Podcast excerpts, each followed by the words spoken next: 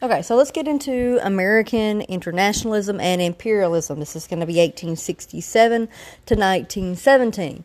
Now, before we really get into the meat of things, let's start off with a little overview. So, unlike the previous Manifest Destiny ideas where U.S. expansion was specifically in North America, this new Manifest Destiny, so we just slapped new on top, on the front of it and continued on with Manifest Destiny. Anyway, it's going to extend into these really heavy populated islands that are going to be really from the far from the U.S. and they're going to be viewed for the purpose of becoming colonies. Now, we don't want them to be territories or states, just colonies. So, the new imperial influence of the U.S. is going to start with the Spanish American War in 1898. So, this is where the U.S. gains Hawaii, Puerto Rico, uh, Guam, and the Philippines. Then we move into the Panama Canal Zone in 1903.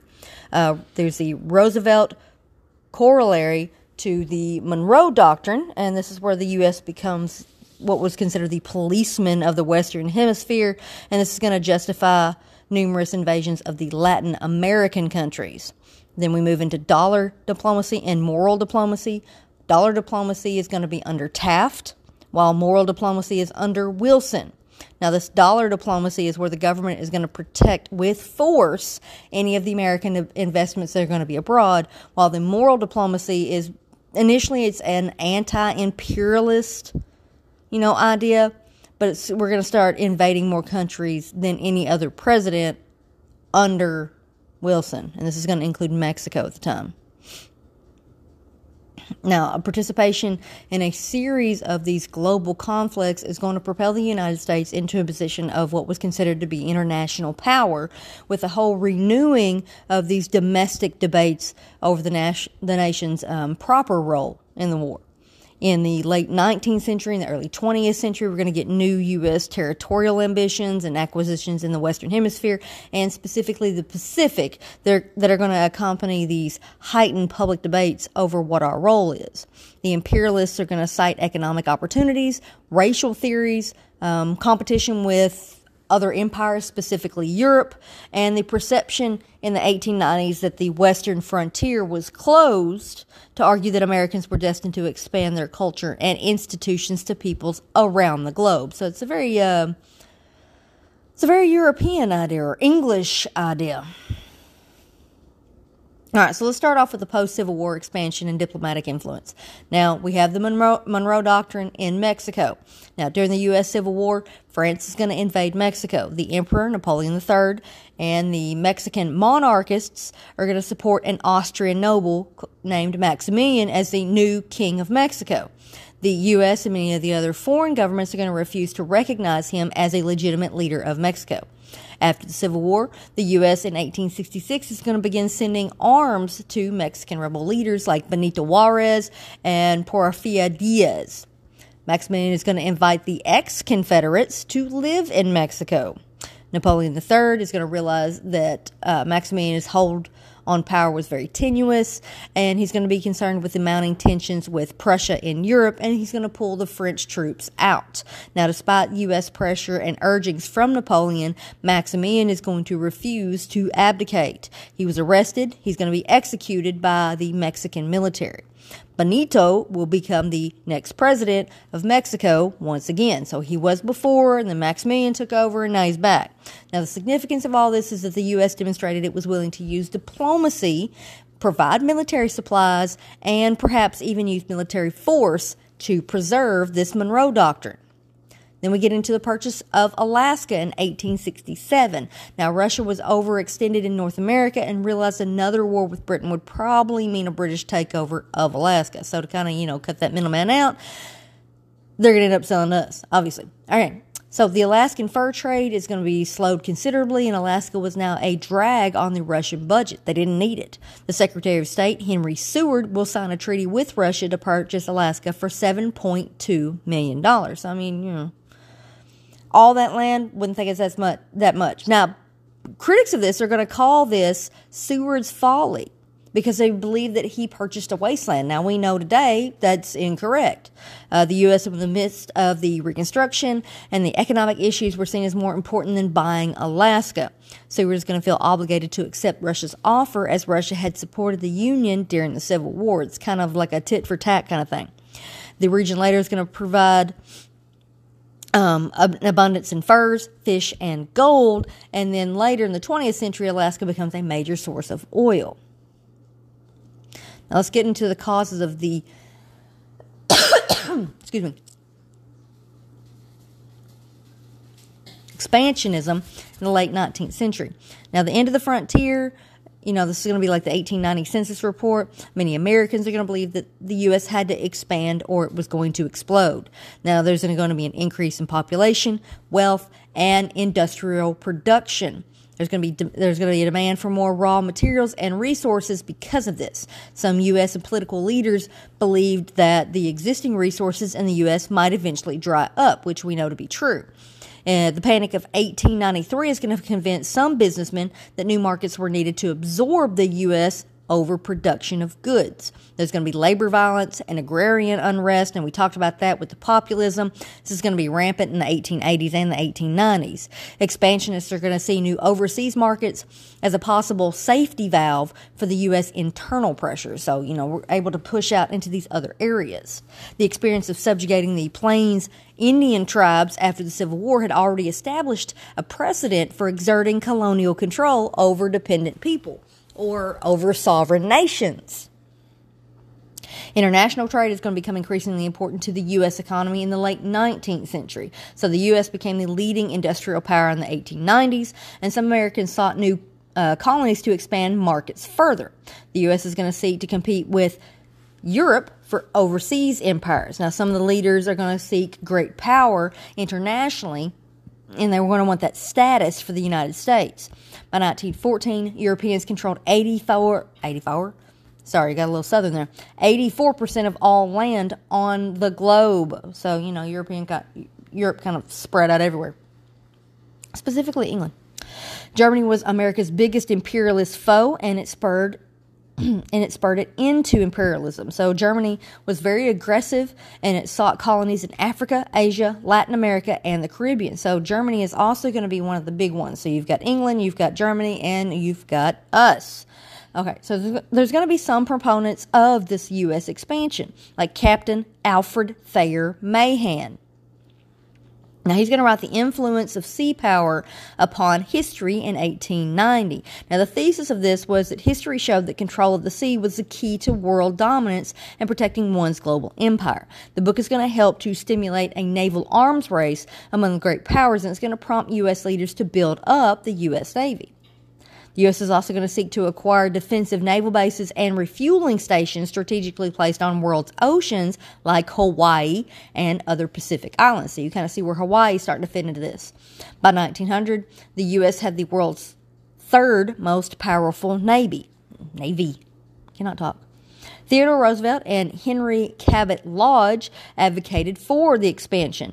They believed in social Darwinism, so that whole idea of the survival of the fittest, and it meant that the world would be controlled by the strongest and the fittest nations. The stronger nations would dominate the weak ones, and this was simply part of the natural law.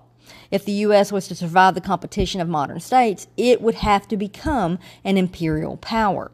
Roosevelt also believed that the U.S. should build a canal across the isthmus of Central America to link the Atlantic and the Pacific Oceans, and he will later accomplish that when he com- becomes president. Now, Senator Albert Beveridge is going to state that the U.S. was part of a worldwide movement of the superior white race, and imperialistic expansion was thus ordained by God. This should sound very um, familiar. Manifest Destiny, anyone? All right, Josiah Strong. He's going to write Our Country in 1885. Now, he was a Protestant evangel- evangelical clergyman who was a leader of the social gospel movement. He's going to advocate the superiority of Anglo Saxon citizen, uh, the civilization, and he's going to urge the U.S. to stop or sorry, not to stop, but to spread religion and democratic values to what he considered to be the backward people of the American West. And some historians believe his book also influenced the U.S. imperialistic motives. The yellow journalism of Joseph Pulitzer and William Randolph Hearst is going to spark America's interest abroad. These newspaper tycoons are going to push aggressively for a modern navy of steel ships. Later, they're going to pressure the U.S. government to go to war against Spain to incre- increase our influence in Cuba. Now, international issues. So this is going to run for a almost 10 years, 9 years, 1889 to 1898. So there's going to be the Samoa crisis at Pago Pago. Uh, the U.S. and German navies nearly fought in 1889 over control of these islands, but Germany did not wish to provoke the U.S. into future um, hostilities, and they agreed to a settlement. The issue was resolved in 1900 with a treaty between Germany and Britain. The U.S. gained some these some of these uh, Samoan territories, today known as American Samoa, including the very valuable port of Pago Pago. Germany is going to receive the two largest islands, and Britain was is going to be compensated with other territories in the Pacific. Now, keep in mind, these people are being compensated by territory that does not belong to them. Brittany would say capitalism. All right, so the Venezuela boundary dispute, 1895 to 1896. So it didn't take, you know, too, too long. The boundary between uh, the British Guiana and Venezuela was in dispute for much of the 19th century. And if you don't know where those areas are, this is going to be in South America, French Guiana. Uh, or, sorry, British Guiana would eventually, you know, become French Guiana. So the issue is going to come to a head when gold is discovered in the border region. So again, there's that capitalism. President Grover Cleveland is going to warn Britain not to take any of the Venezuelan territories, and because such an action would actually violate the Monroe Doctrine. The U.S. is going to seek to assert itself in the Western Hemisphere and demand that the, that uh, Britain submit the dispute to international arbitration. Britain will deny the legality of the Monroe Doctrine and refuse international arbitration. Cleveland will get support from Congress for the creation of an international commission of experts who would create an equitable border between Venezuela and British Guiana. If Britain refused to accept it and attacked Venezuela, the U.S. would go to war. Britain didn't want war, despite having a vastly superior navy, and consented to international arbitration. Basically, they had enough irons in the fire and they didn't want to mess with us anymore. The Boer War in South America was taking considerable British energy, and a war with the U.S. would make Britain vulnerable in protecting its interests internationally. So, like I said, they were tied up. Canada was vulnerable to uh, U.S. invasion at, the, at this time. The Britain Merchant Marine was vulnerable to attack by U.S. commerce raiders. Britain was also worried about Germany's growing navy and Russian and French colonial ambitions. Like I said, irons in the fire. Now, the results of this the prestige of the Monroe Doctrine was enhanced. Latin American republics were impressed by the U.S. determination to protect them from European aggression. The uh, the Brits are going to seek to nurture its friendship with the U.S. in light of all these threats, you know, from the great powers. Uh, the U.S. was now free to pursue an aggressive foreign policy. So now we get to Hawaii. Beautiful place. Anyway, since the 19th century, the U.S. came to view Hawaii as an extension of the U.S. Pacific coast. In 1890, the McKinley Tariff raised barriers against Hawaiian sugar. American sugar planters in Hawaii then sought for the U.S. to annex Hawaii as it would eliminate those tariffs. Queen Liliuokalani insisted Hawaiians should control Hawaii because it's theirs. American planters in Hawaii were alarmed at the Queen's policies and the U.S. tariff. A small group of white planters, which were led by Sanford B. Dole, will overthrow the Queen in 1893. Planters were assisted by U.S. troops who landed under unauthorized orders of the U.S. minister in Honolulu. Uh, Stevens, John C. Stevens, wrote to the U.S. government that the Hawaiian pear is now fully ripe and this is the golden hour for the U.S. to pluck it. Kind of simplifying things there a little bit, weren't we, Stevens? Anyway, a treaty for annexation was rushed to Washington. Before the treaty passed the Senate, Cleveland assumed office and refused to sign any annexation bill. An investigation showed a majority of Hawaiians did not favor annexation. The new provisional government of Hawaii was found to have been established by force. Cleveland ordered the removal of U.S. troops. Now, the results Cleveland was unsuccessful in restoring the Queen to power. U.S. public opinion sympathized with the white planters. Surprise, surprise. Revolutionaries proclaimed a Hawaiian republic on July 4th, oddly enough, 1894, with Dole as president. Dole. I say it again. Dole, like, you know, the bananas. Just thought I'd put that out there. The annexation of Hawaii, Hawaii was abandoned until 1898 when the U.S. acquired it during the Spanish American War. Uh, the struggle over Hawaii led to the first full fledged imperialistic debate in U.S. history. Cleveland was heavily. Heavily criticized for trying to block the new manifest destiny, same as the old. Cleveland's motives were honorable considering the rampant international imperialism at the time. Cuba. Atrocities in Cuba committed by Spanish authorities in the 1890s were sensationalized or fabricated by the yellow press. So this is Hearst and uh, Pulitzer, which is funny because, you know, we call it the Pulitzer Prize when he was making crap up. Anyway, uh, Spanish misrule plus the high Wilson Gorman tariff of 1894 damaged Cuba's sugar based economy. Many plantations were owned by Americans, similar to Hawaii, and the, a new Cuban rebellion in the 1890s resulted in American, Spanish, and Cuban property losses. Reconcentration. The Spanish military concentrated masses of Cuban civilians in areas under their control during the revolt. See why Cuba has a problem with us? About 100,000 people died between 1896 and 1898. Two years, 100,000 people. That's a lot. Cleveland refused to intervene, in, intervene, intervene and issued a neutrality proclamation. U.S. mediation was offered in the conflict, but Spain refused. Pulitzer and Hearst, here they come again, competed intensely with one another over newspaper sales. Hearst sent notable artist Frederic Remington to Cuba to draw sketches regarding Spanish atrocities against Cubans and the misconduct against Americans. When Remington reported their conditions were not bad enough to warrant hostilities, Randolph allegedly replied, You furnish the pictures and I'll furnish the war. Remington depicted Spanish custom customs officials as brutally disrobing and searching an American woman. In reality, female attendants did the duty. McKinley's ascension to the presidency in 1897 resulted in a stronger rhetoric toward Spain. In autumn of 1897, McKinley came close to delivering an ultimatum to Spain that would have resulted in war. Spain ended reconcentration in 1897 and gave some autonomy to the Cubans, and it appeared that war might be avoided. Enter the, enter the Cuban Revolt. Spanish citizens in Cuba rioted to protest Spain's talk of granting Cuba some degree of self government. It's their country. The U.S. sent the battleship Maine to Cuba in 1898. The purpose was to protect and evacuate Americans if danger occurred, while also giving voice to U.S. popular opinion regarding Spain's reconcentration policies. The ship was sent ostensibly as a friendly visit. I don't know about you, but if I see a battleship, I don't think friendly. The explosion of the USS Maine on February 15, 1898, became the immediate cause of Spanish American aggression or the Spanish American War.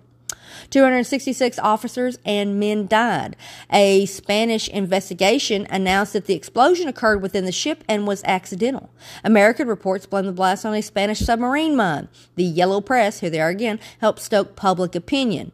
In 1976, a U.S. Navy report concluded that the blast inside the ship was accidental and that Spain had no involvement. Americans now cried for war, even though, you know, obviously 1976, a lot later. But we know now that it was it was an accident. Spain didn't do it. But Americans are going to be like, remember the Maine! To hell with Spain!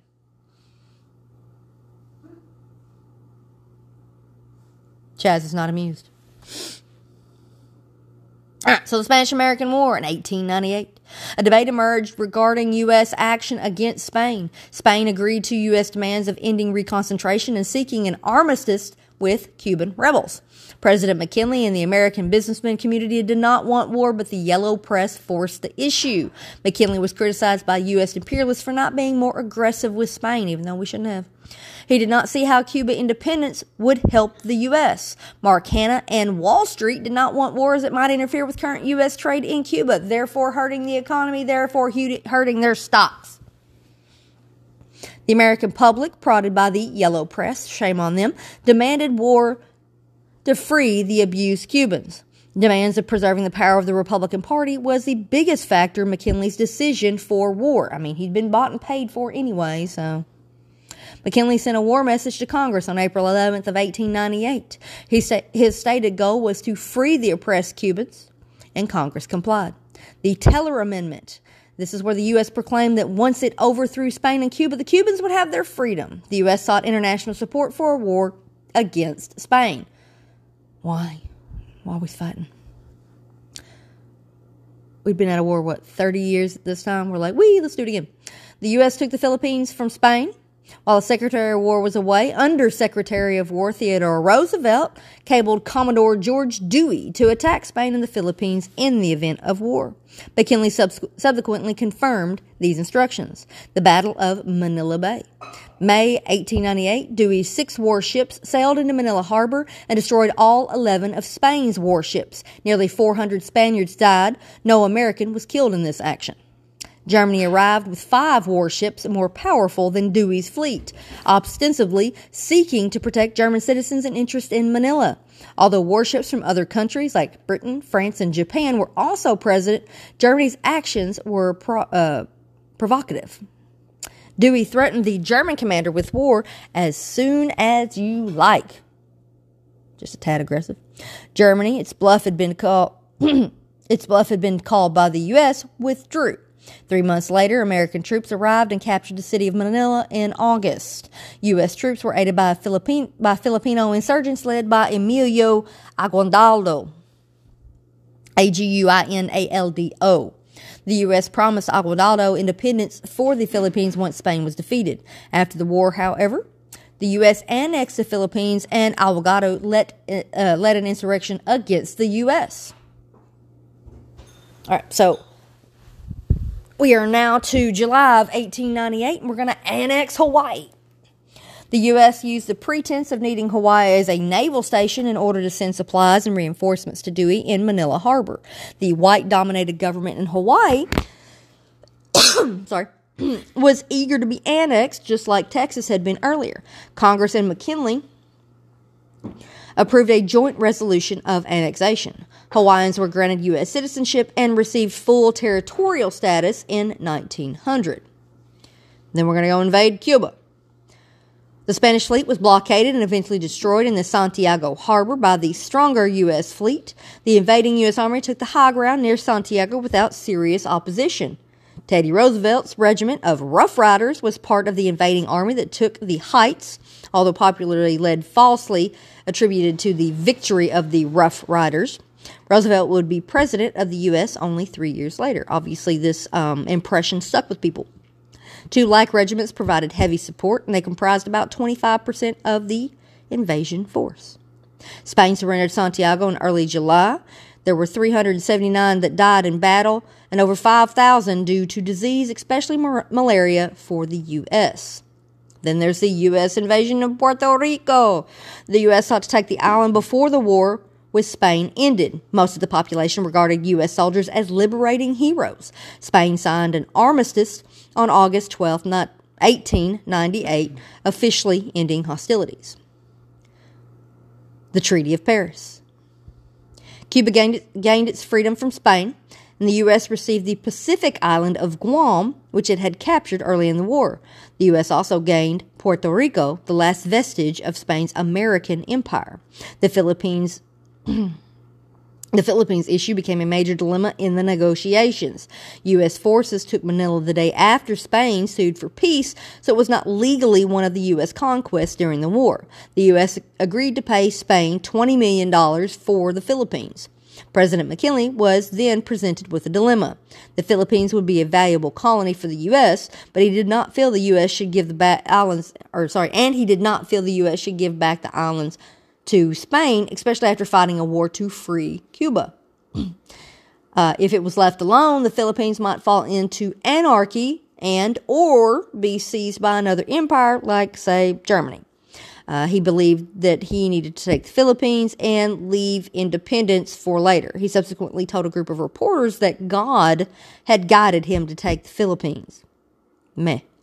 An, imperial, uh, an imperialism debate in the U.S. emerged with this U.S. victory. So, the Philippine issue. The expansionist pressure from various U.S. groups are going to force McKinley's hand. The Philippines and Hawaii were steps towards U.S. influence and increased commerce in Asia, especially China. Protestant missionaries were eager to convert Catholic Filipinos and spread what they considered the superior Anglo Saxon civilization. Businessmen like Marcus Hanna are going to clamor for the new Philippine market, and raw materials were very desirable in the area. Democrats were tended to be more anti imperialistic, especially William Jennings Bryan, which we talked about uh, in last chapter.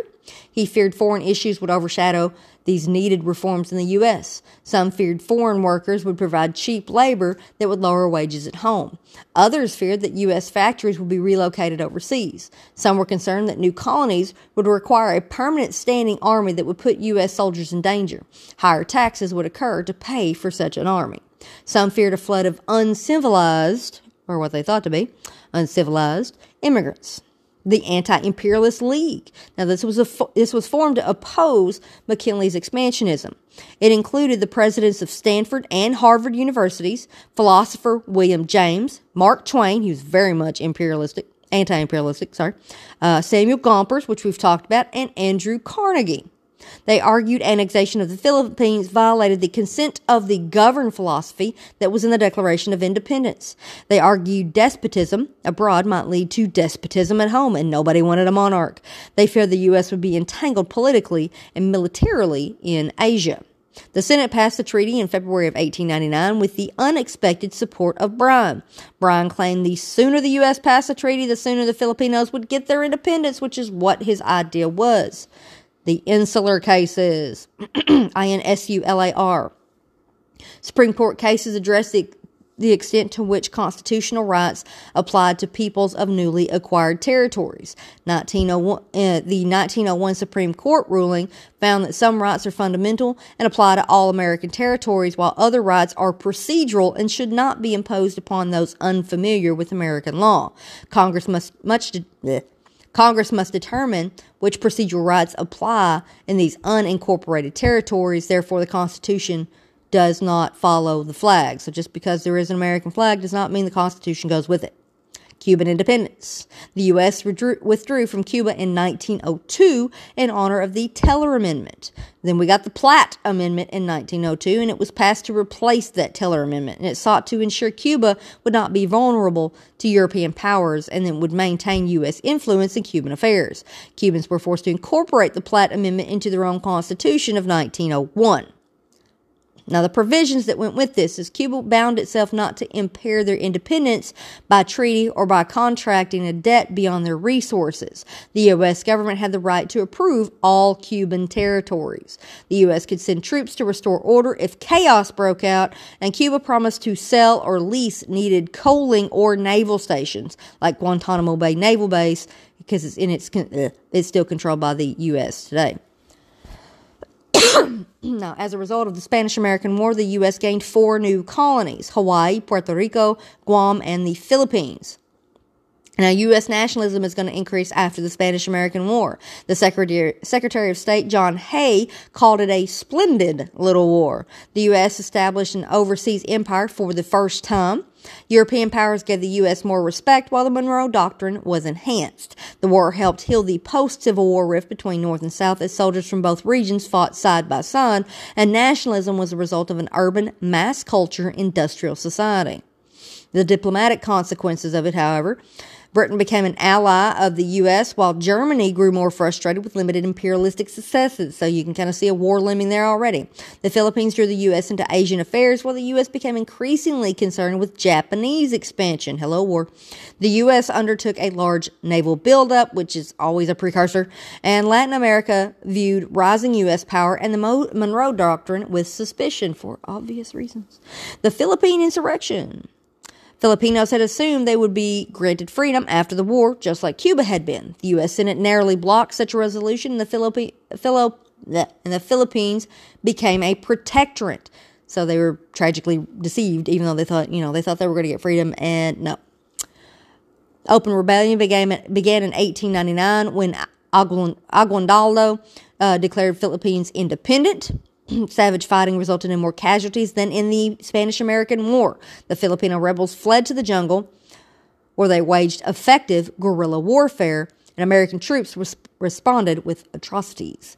In all, 4,300 Americans and 57,000 Filipinos died. Anti imperialistic intensified intensified their protests. They claimed the U.S. fight to free Cuba morphed into a war 10,000 miles away to deprive Filipinos of their freedom, and the atrocity stories boosted their protest. The insurrection was finally broken in 19, 1901 when Aguinaldo was captured. The Philippine Commission was created to make appropriate recommendations in 1901, and it was led by William Taft, who called Filipinos, Filipinos his little brown brothers. The U.S. instituted education, sanitation, public health, and infrastructure reforms through Filipinos, though Filipinos remained resentful. And the Philippines finally got its independence on July 4th, here we go again, 1946. So, like, you know, what, 45 years later, just, just around the corner, right? Just around the corner. All right, so the open door policy in China. Foreign powers in China sought the huge Chinese market and the opportunity to convert the Chinese to Christianity. Japan accepted.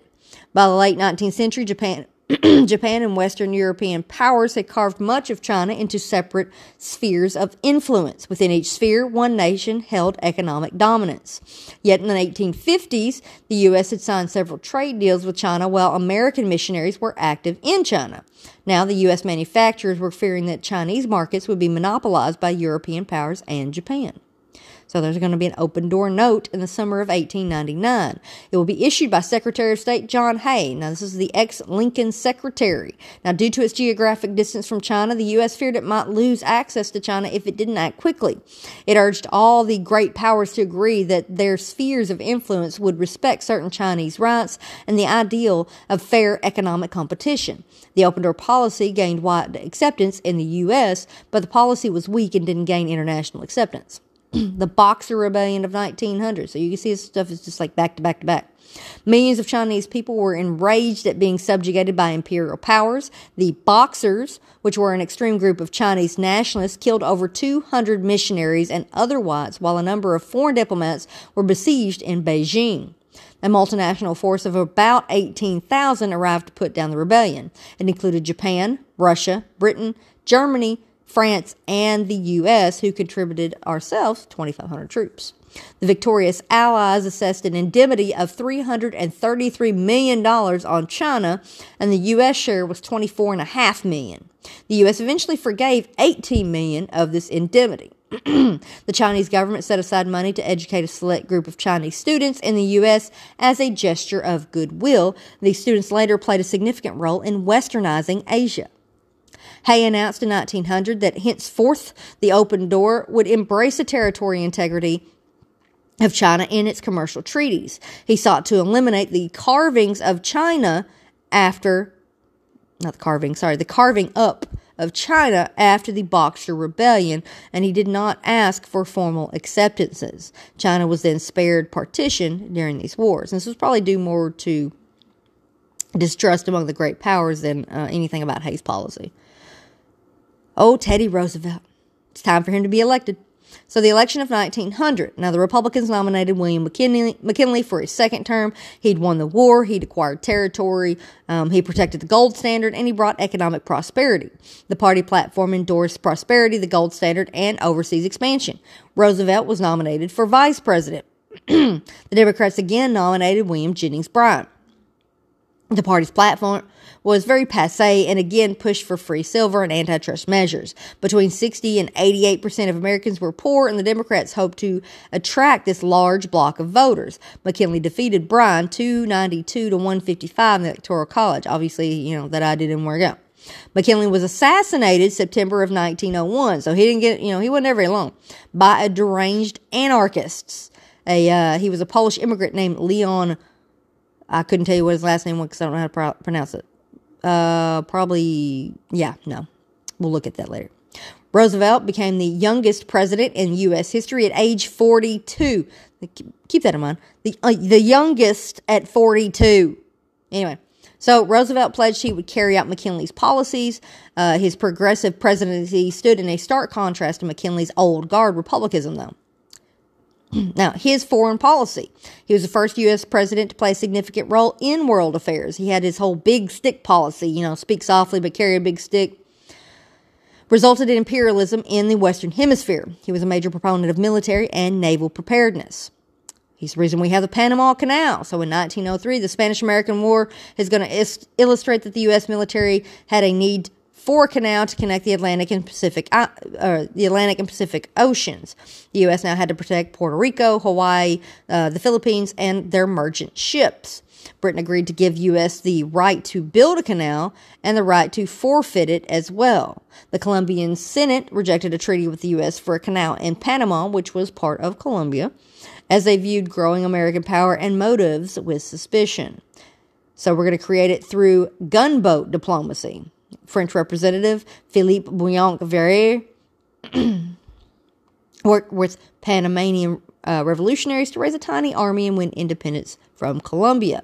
U.S. naval forces did not allow Colombian troops across the isthmus, and the Panamanians were victorious. In November, November of 1903, President Roosevelt officially recognized Panama. Now, his role in Panama is going to become very controversial. Although Americans initially saw Roosevelt's role in the Panama as legitimate, Roosevelt said in 1911, or sorry, his claim in 1911 was that he took the canal. This is going to spark a wave of controversy. The U.S. suffered diplomatically as it violated the spirit of its own Monroe Doctrine by tearing Panama loose from Colombia. Latin American countries resented the Colossus of the North after, it ta- after its taking of Puerto Rico, Cuba, and now Panama. And the Panama Canal was finally completed in 1914.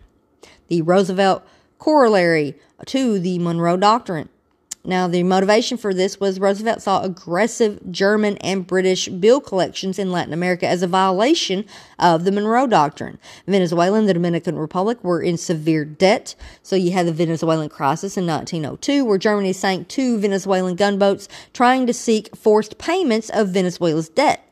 In response, Roosevelt is going to devise a policy of the prevented, preventive intervention. And this is going to be known as the Roosevelt Corollary.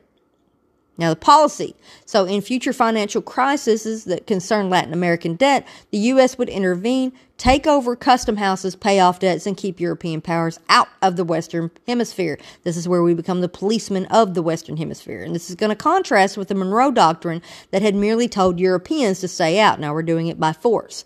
The policy was a radical departure, but its association with the Monroe Doctrine helped it to gain public acceptance. Latin America saw the U.S. as this colossus of the North and continued with the bitter relations. The corollary was later used to justify major U.S. interventions and repeated landing of U.S. Marines in Latin America.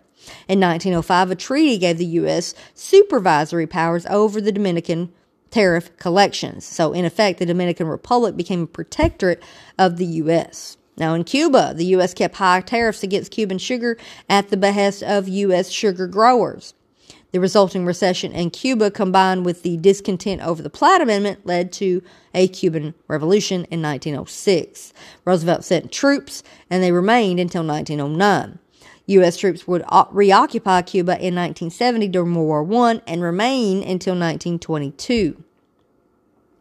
Now, his foreign policy in Asia. This is going to be from 1904 to 1905 and be called the Russo Japanese War. Russia and Japan went over went to war over ports in Manchuria and Korea. Japan destroyed much of Russia's fleet, shocking the world with its rise to a formidable imperial power. Roosevelt sought to prevent either side from gaining a monopoly in Asia. He was concerned about the safety of the newly acquired Philippines. Japan secretly asked Roosevelt to help sponsor peace negotiations, and Tsar Nicholas II sought to negotiate peace so he could for- focus on internal Russian issues after the revolt of 1905 the Treaty of Portsmouth in New Hampshire, 1905. Now, the provisions for this were that Japan gained the southern half of Sakhalin, but not the northern half, and received no indemnity from Russia. Russia retained North Sakhalin, but agreed to leave Manchuria. Russia, uh, yeah, Russia signed over a 25 year lease on the Port Arthur to Japan, and secretly Roosevelt agreed to accept future Japanese dominance of Korea. For his mediation, Teddy received the Nobel Peace Prize in 1906. Another reason for the award was his helping his helping to arrange an international conference at Algeciras, Spain in 1906 to mediate sorry, imperialistic disputes between France and Germany. Now, there's going to be a negative, couple negative results as well. The U.S.-Russia relations are going to suffer as as Russia believed Roosevelt's treaty had robbed them of an eventual military victory over Japan, and the savage massacres of Russian Jews due to pogroms drew U.S. U.S. protests. Japan felt robbed of its indemnity and blamed the U.S. A naval arms race between U.S. and Japan in Asia resulted as a mutual distrust grew. San Francisco School Board incident of 1906. Now, examples of continued U.S. nativism regarding Asians. The Chinese Exclusion Act had been passed in 1882, bringing Chinese immigration into the U.S. to a virtual halt. In 1906, 70,000 Japan immigrants came to California due to dislocations and tax burdens caused by the Russo Japanese War. Californians feared being confronted with another yellow peril and feared race mixing. They formed the influential Asian Exclusion League. San Francisco school officials ruled that Asian children should attend a special school. The school system was hard pressed in the face of a devastating 1906 earthquake. Japan was furious over the discrimination, was highly sensitive to the race is- issues. Irresponsible talk of war appeared in the yellow press again, so they are. Roosevelt was concerned California might be provoking a major war with Japan, so he's going to invite the entire San Francisco school board to the White House and coerce them to repeal the order. There's going to be a gentleman's agreement that will be issued between U.S. and Japan, which will settle the issue. And Japan agreed to stop immigration to the U.S., and Californians agreed not to ban Japanese from public schools. The Great White Fleet. Fearing Japanese perception of the U.S. weakness, Roosevelt sent the Navy on a highly visible tour around the world between 1907 and 1909. The hulls of the 16 battleships were painted white, signifying peace. Though the tour was friendly, it was meant to send a message to Japan and the European powers that the U.S. Navy was formidable. Roosevelt regarded the tour as his most important contribution to peace. Then there's dollar diplomacy that we talked about earlier under uh, under Taft. now there's going to be two aspects of it. The U.S. foreign policy is going to protect Wall Street dollars that are going to be invested abroad, and that Taft is going to encourage Wall Street foreign investors to buttress U.S. foreign policy. He's going to seek to reduce rival powers like Germany from taking advantage of financial chaos in the Caribbean, and U.S. bankers would strengthen U.S. defenses and foreign policies while bringing prosperity to the U.S. So, this dollar diplomacy will replace big stick diplomacy. In the Caribbean, the U.S. government urged Wall Street bankers to pump money into Honduras and Haiti to keep out foreign, aka European, loans. In 1909, the U.S. seized loan money to pro U.S. insurgents on Honduras and sent troops to seize custom houses. The insurgents won the revolution. Two years later, the new revolutionary government faced an insurrection and the U.S. sent troops to restore order. Now, ultimately, the U.S also sent forces to Cuba, Honduras, and the Dominican Republic. This was essentially a continuation of Roosevelt's corollary to the Monroe Doctrine. Latin America and U.S. anti imperialists criticized this dollar diplomacy for underlying. Uh, underlying continued U.S. aggression in Central America and the Caribbean. Imperialism under Woodrow Wilson. Wilson hated imperialism and recoiled initially from an aggressive foreign policy. He's going to oppose the big stick policy and dollar diplomacy. Didn't like either one of them. Yet Wilson would eventually intervene in Latin America more than any other president in the U.S. history. He received significant pressure from U.S. corporations who had invested money abroad and wanted that money protected. Anti imperialist and anti nativist policies under Wilson. Wilson initially proclaimed the U.S. would no longer offer special support to American investors in Latin America and China. He repealed the Panama Canal Tolls Act, which, was ex- which had exempted U.S. shipping from tolls, and it provoked protest from Great Britain. Jones Act in, 19, in 1916 is where the U.S. granted the Philippines territorial status and promised independence when a stable government was established. Thirty years later, on July 4th, here we go again, the Philippines received their independence. The Jones Act of 1917 gave Puerto Ricans U.S. citizenship. Now there's going to be a crisis with Japan. The California legislature in 1913 prohibited Japanese Americans from owning land. Is also known as the Californian Alien Land Law. Japan protested. The U.S. feared Japan might attack the Philippines, and Secretary of State Bryan went to California and convinced its government to ease its restrictions. See, California was not always the way California is today. Tensions between the U.S. and Japan were eased temporarily because of this. Imperialism in the Caribbean under Wilson. Wilson aimed to reinforce the Western Hemisphere during World War II because several countries, in effect, became pro- uh, protectorates of the U.S., but not officially. Uh, Wilson also kept Marines in Nicaragua to maintain order after, been, after they had landed in 1912. The U.S. forces were sent to Haiti in 1914 and 1915 when its president was killed. And the purpose of this was to protect U.S. lives and property, and this is going to be urged by a large New York bank. And sorry, they got a little crazy. In 1960, U.S. Marines were sent to the Dominican Republic when Civil War broke out while the country remained debt ridden. U.S. Marines remained until 1934. In 1917, the U.S. purchased the Virgin Islands from Denmark. The Caribbean Sea was now dominated by the U.S. along with the Panama Canal. So now we get to that moral diplomacy, and this is Wilson, specifically in Mexico. The Mexican, Revo- Mexican Revolution began in 1910. Porfirio Diaz, dictator since ni- or 1876, was now opposed by the Mexican Indian masses and the frustrated middle class. By 1910, Americans owned 43% of property in Mexico. Other foreigners owned nearly 25%. 50,000 Americans lived in Mexico. Francisco Madero, a moderate revolutionary interested in reforms, replaced Diaz in 1911. Poor Mexicans revolted and in 1913 overthrew Madero. General Huerta, a full blooded native, became president. Massive migration of Mexicans to the U.S. ensued. U.S. U.S. interests in Mexico cried for U.S. interest or sorry intervention for protection. Wilson eventually massed U.S. troops on the border and sent warships to Mexico, warning Huerta that unless he abdicated, the U.S. would overthrow him. Wilson said saw Huerta as a, a brute and said, I'm going to teach the South American republics to elect good men. This is a concrete example of his moral diplomacy. In 1914, he allowed U.S. arms to flow to the Carranza and Francisco Pancho Villa, who were Huerta's rivals. In April 1914, Wilson ordered the Navy, before Congress could act, who was seeking to inter- intercept a German ship with arms for Huerta to seize Veracruz. The U.S. occupied the city for seven months. Congress and much of the American public were outraged due to this. Both Huerta and Carranza condemned the U.S. act. The ABC powers, or Argentina, Chile, and Brazil, offered to mediate just as a full scale war seemed inevitable. At, this is the uh, Niagara Falls Conference.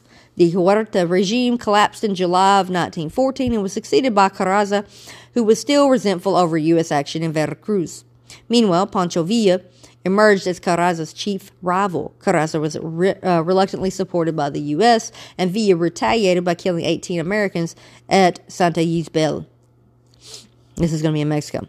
In January of 1916, same year, Villa's army shot up Columbus, New Mexico, killing 17 Americans.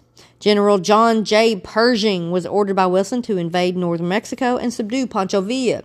The U.S. forces penetrated 300 miles into northern Mexico, where they clashed with Carranza's forces and destroyed Villa's forces. The U.S. did not have Mexican permission to invade, and Villa was never captured but was ultimately uh, assassinated in 1923. The U.S. eventually will, withdrew, withdraw, uh, will withdraw from Mexico. Wilson's intervention in Mexico was seen as so egregious that both sides in Mexico's Civil War wanted the U.S. out.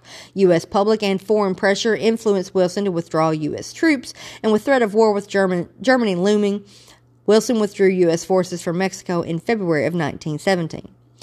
Wilson's foreign policy was so unpopular that it was flatly repudiated in the 1920s.